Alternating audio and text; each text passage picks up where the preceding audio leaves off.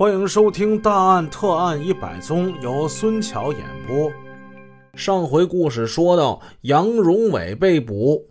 杨荣伟三十六岁，他家住皇姑区白龙江街三十一号。他原是辽宁省物资局金属材料公司仓库的一名工人，现在给红梅雪糕厂开车。他与妻子离异，有一个六岁大的女儿。李明杰仔细端详这个人，他的体貌特征与所掌握的是相符的。抓他的时候，此人没有挣扎，也没有逃跑。此刻，他那两只狡黠的小眼睛眨巴眨巴，显得泰然自若。受辱一个多小时，孩子的眼睛会不会看错呢？九月九日案的被害人小娟也指认。杨荣伟就是那天强暴他的犯罪分子，不过毕竟不是现行抓获，和这个家伙必有一番艰苦的较量。果然，面对审问，杨荣伟来个闷不吭声，偶尔回答个一句，也是先眨巴眨巴那小眼睛，想一通，然后再勉强的挤出那么一句话，说出一两个字儿。李明杰让侦查员速查他的根底，很快就有了反馈。杨荣伟曾经因为盗窃、流氓、传播黄色录像带，被政法机关多次的教养判刑。其中，1987年，他曾经因为猥亵幼女被东陵区的法院判刑两年。掌握了对手的老底儿，坚定了侦查员们的信心。李明杰、副队长刘勇、老探员刘新民几个一起上阵，组成了一个询问班子，歇人不歇马，对杨荣伟发起了强大的攻势。杨荣伟啊，你说吧，你跟刚才那个小姑娘，你们在那干什么呢？说什么来着？啊，没说什么呀。前几天我在那个电话亭打电话。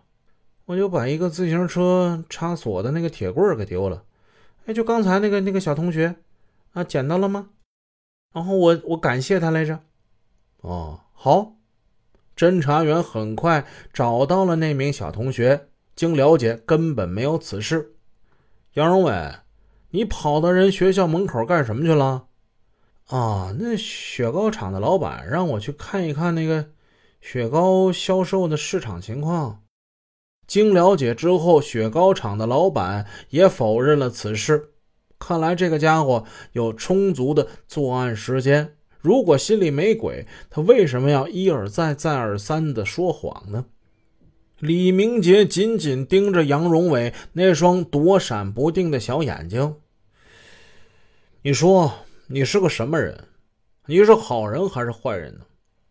我我呀，我。咋说呢？我也不算是啥好人吧，但肯定不是坏人，是不是？我都改好了。哼，你改好了？李明杰冷笑。我告诉你啊，你不要以为你破坏了现场就万无一失了。你没想到吧？你在现场留下了肉眼看不见的东西。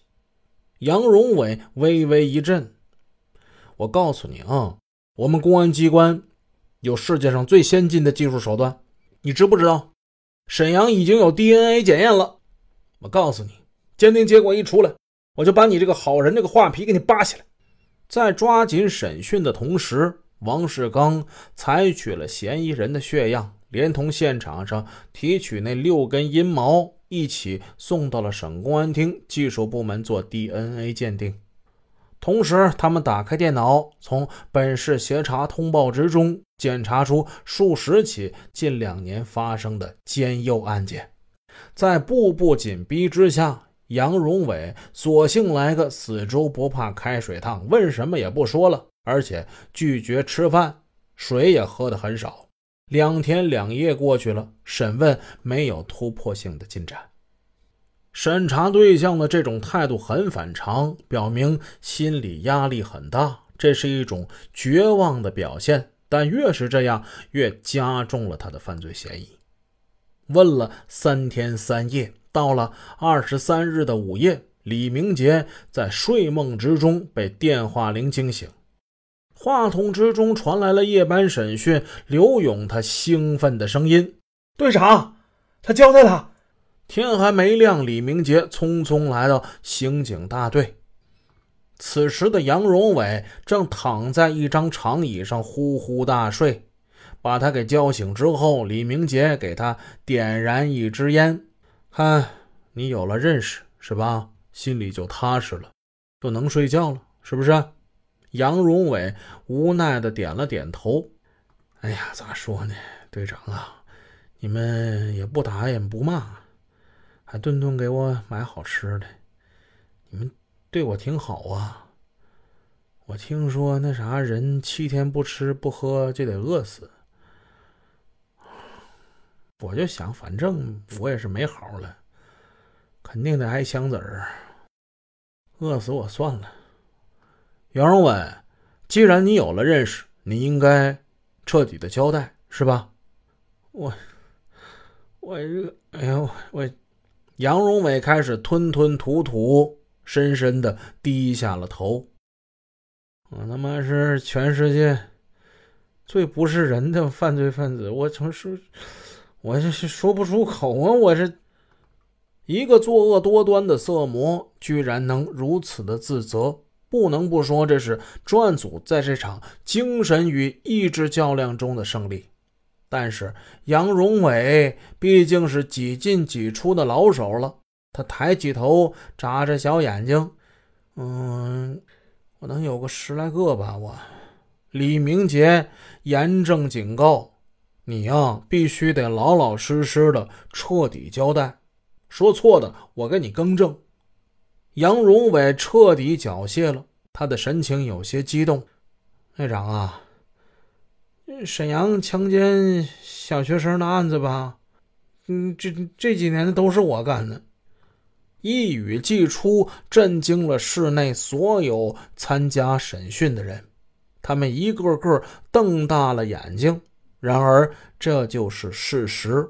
杨荣伟竹筒倒豆子似的，一气儿交代了四十多起强奸幼女的罪行，经专案组一一查实的有三十一起，这真是骇人听闻呐！这是沈阳建国五十多年来被害人数最多的系列性奸幼案。